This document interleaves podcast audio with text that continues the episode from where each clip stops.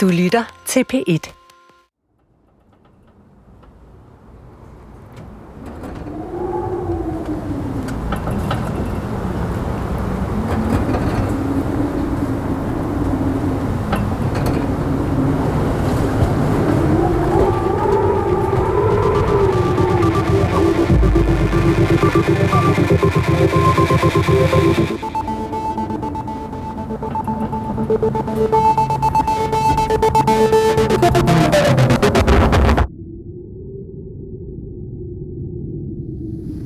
Det lykkedes Ritter at få den anden tysker kejser til at forlade ham og Marius og tage tilbage til den tyske base. Dermed er Ritter og Marius nu helt alene på isen, og den sidste forhindring er fjernet, så Ritter kan føre sin vågede plan ud i livet. En plan, der virkede lettere i tanken end nu, hvor den skal blive til virkelighed. Det er som om isbjergene er endeløse, ligesom stillheden den har de begge respekt for. Ritter og Mario sluder ikke. De falder ind i sig selv. Hundenes poter, som rytmisk rammer sneen igen og igen, er de eneste lyde i alt det tavse.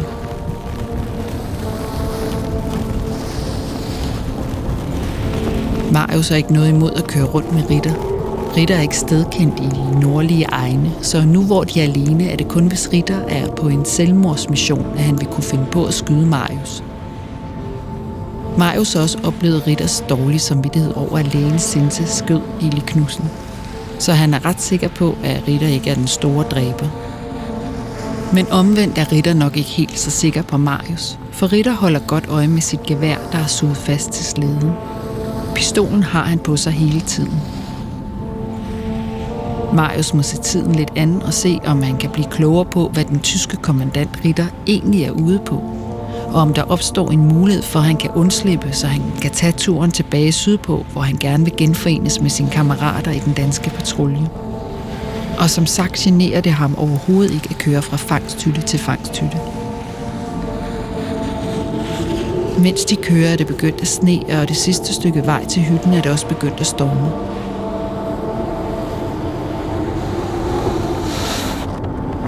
Normalt, når de stopper slæden, binder Ritter som det første sit gevær fri fra slæden, så Marius ikke skal få fat i det.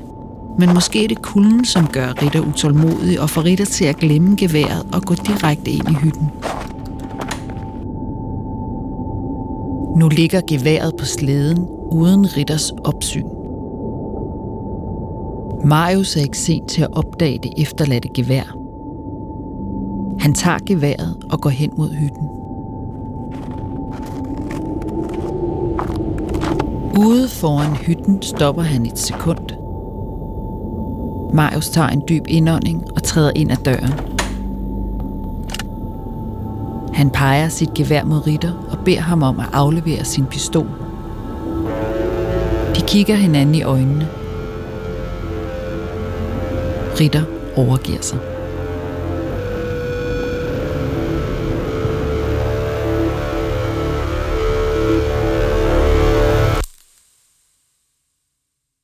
Sådan lyder i hvert fald den officielle forklaring på, hvad der sker. Men hvad der præcis sker på det her tidspunkt i historien er helt afgørende. Og det er så afgørende, at vi bliver nødt til at sætte historien på pause og træde ud af den et øjeblik. Den her udlægning af historien, hvor Marius overmand og ritter har været beskrevet i aviser og blade og bøger mange gange. I midten af 50'erne bliver den beskrevet i et dansk ugeblad, og den får ikke for lidt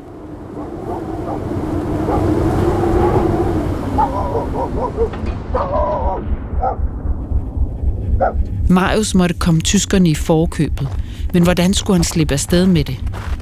Chancen kom, før han ventede det. Ritter var gået ind i huset for at bage et par brød til turen, og Marius gik hen til sin slæde for at se efter hundene og oppakningen.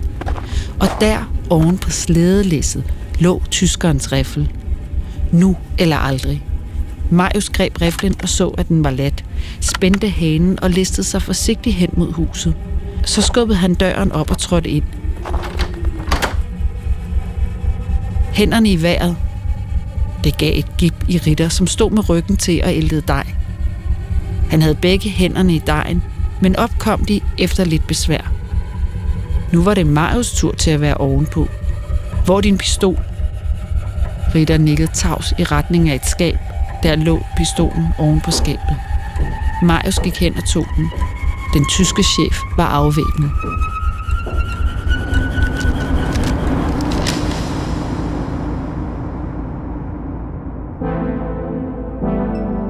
Marius bliver efter krigen fejret som en krigshelt. Fordi han på grund af sin kløgt ikke bare slipper ud af tyskernes fangeskab, men også overmander tyskernes øverstbefalende, altså Hermann Ritter. Episoden får altså en del opmærksomhed, og Marius modtager både en britisk og en amerikansk medalje for sin indsats som patruljemedlem. Så lige der ved 2. verdenskrigs afslutninger frem til midt i 50'erne er der en del opmærksomhed omkring Marius og de andre patruljemænds indsats i Grønland. Men så bliver der ret stille i mange år. Marius ønsker ikke at udtale sig om turen. En tavshed, som den virkelige Marius også taler om på den båndoptagelse, som findes med ham. Men i mange år, der snakker du ikke ret meget om det. Er det ikke rigtigt? Du... Nej, men der var ingen, der... der vi snakke med om det. Var der ikke? Nej. Jeg havde fået den forkerte besked, at du var ikke så meget for det. Men det er jo helt forkert. Men det er i hvert fald ikke helt rigtigt. Og den her tavshed sætter gang i rygter om, at der måske er foregået mere mellem Ritter og Marius, end Marius umiddelbart fortæller. Men Marius forbliver tavs i over 30 år, indtil det i 1988 lykkes forfatteren Anders Odsbjerg, der på det tidspunkt er ved at skrive en bog om slædepatruljen, at få Marius i tale.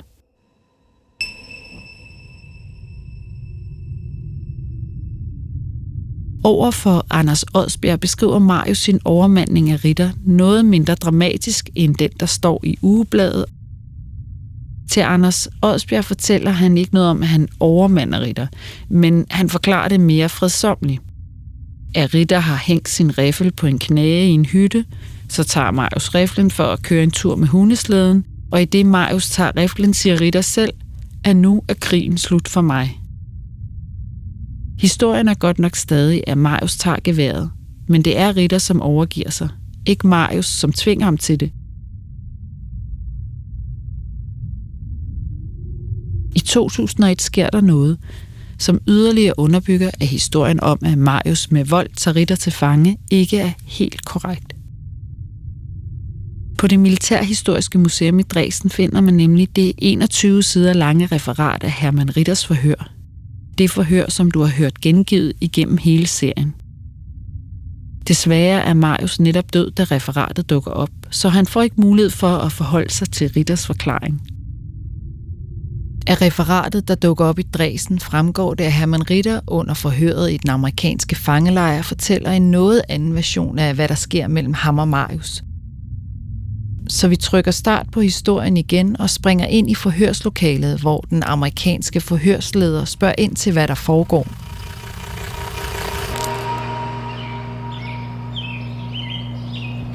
Nu har jeg virkelig brug for at forstå, hvad din plan er, Herman Ritter. Du har sendt din egen mand, Kaiser, tilbage med den begrundelse, at han ikke dur til at køre på hundeslæde. Og nu er du så alene tilbage med din krigsfange Marius, som på alle mulige måder er mere overlegen i det arktiske terræn, end du er. Altså, hvad er det, du har tænkt dig? Hvad gør du? Jeg siger til Marius, nu er krigen slut for mig. Hvad mener du med det? At jeg overgiver mig til ham, så jeg bliver hans krigsfange. Hvornår præcis? Den 8. april. Er du sikker? Ja. Helt sikker.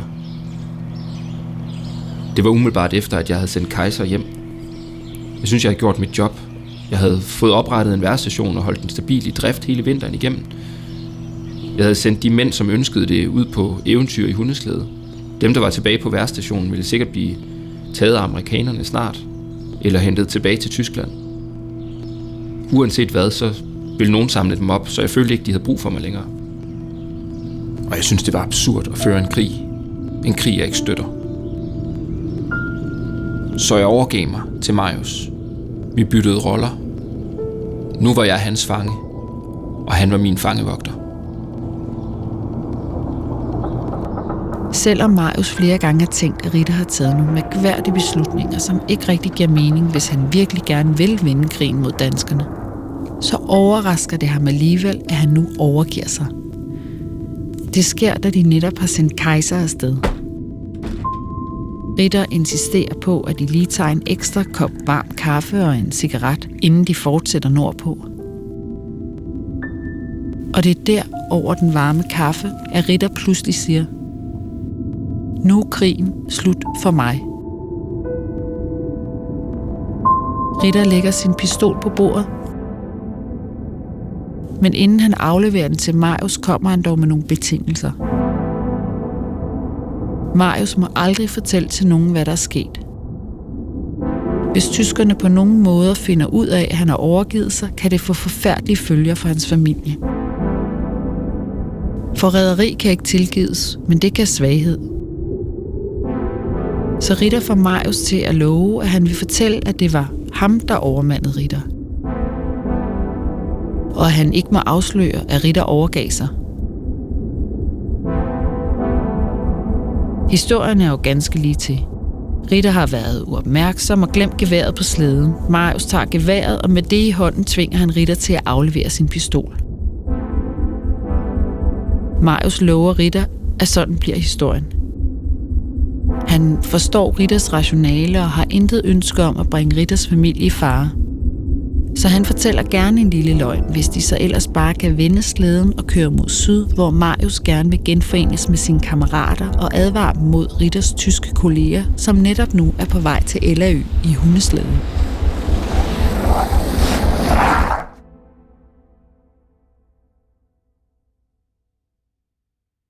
Den her version af historien, at Ritter i virkeligheden overgiver sig helt frivilligt og ikke bliver overmandet, at Marius og Ritter på den måde bytter rolle, og det pludselig er Ritter, der er fange, og Marius, der er fangevogter, har Marius aldrig fuldstændig bekræftet.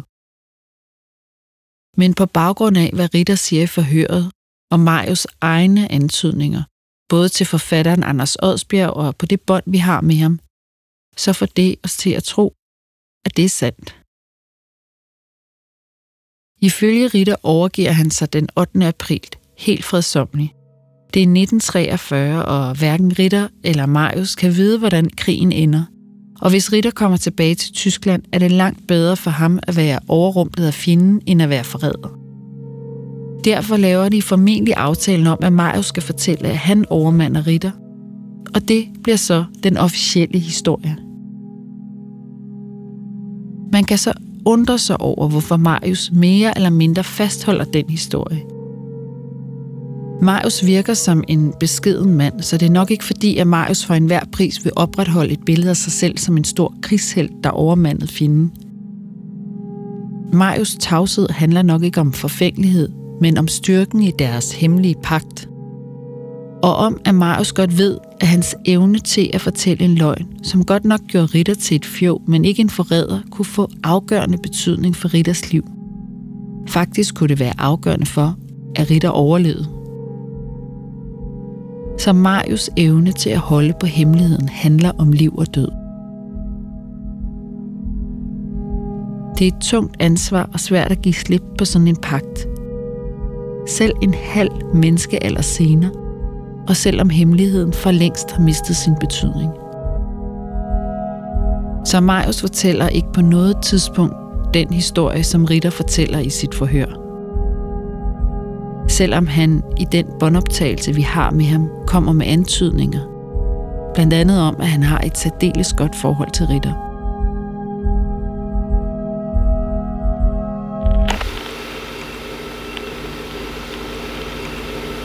Ja, han, jeg tror, han fandt sig godt tilpas med sig selv. Det kan jeg godt forstå, ja. Ja, det ved jeg ikke. Altså, det var min opfattelse. Og han prøvede heller ikke at, at modarbejde mig på nogen måde. Det her lyder på mange måder som en passende slutning på historien. Ritter overgiver sig, de laver en pagt, der begiver sig hen over isen på hundeslæden.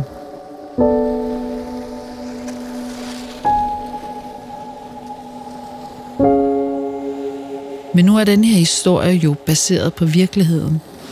Og det her er ikke slutningen på historien. Der sker noget ret overraskende, som endnu engang vender op og ned på Marius og Ritters forhold.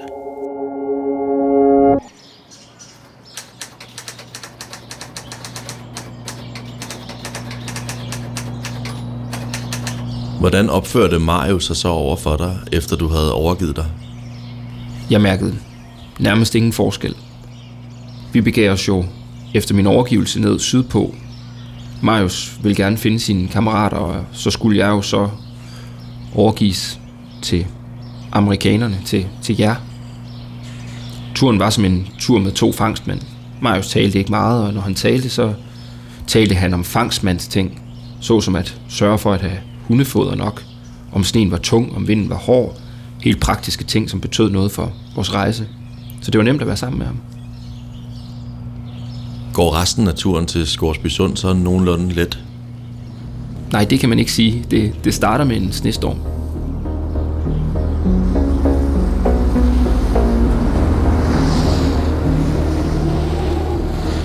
Efter at Ritter har overgivet sig, begiver Marius og Ritter sig nu ned sydpå. Marius og Ritter er på hundeslæden, og de skiftes til at kaste ængstlige blikke ud i horisonten. Selvom risikoen er lille i det store øde landskab, er de bange for at blive opdaget af de forkerte. Der blæser en strid vind, og sneen falder hæftigt. Alligevel opdager Marius spor efter ski og hundeslæder, hvor stormen har blæst sneen væk fra isen. De bliver nødt til at komme i ly i en hytte i nærheden. Men da de kommer tættere på hytten, sker det, de begge har frygtet allermest.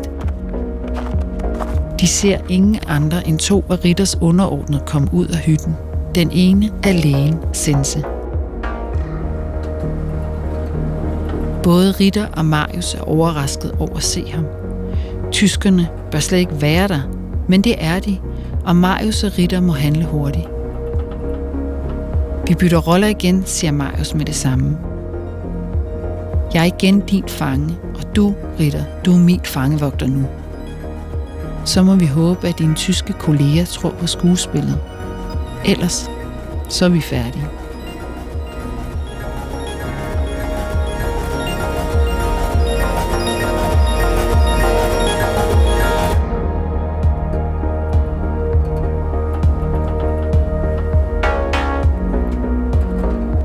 Du har lyttet til Krigen på isen. I næste og sidste episode skal det vise sig, om Ritter og Marius modige plan virker, eller om det er umuligt for dem at undslippe krigens logik. Historien om Marius Jensen og Herman Ritter er en virkelig historie, og alt, hvad du lige har hørt, er baseret på grundig gennemgang af historiske kilder. På den baggrund har vi dramatiseret de beskrivelser af begivenhederne, du hører, og nogle ting har vi været nødt til at forestille os. Du kan godt regne med, at alle afgørende begivenheder har fundet sted, og vi har gjort vores yderste for, at alle beskrivelser er så tæt på virkeligheden som muligt.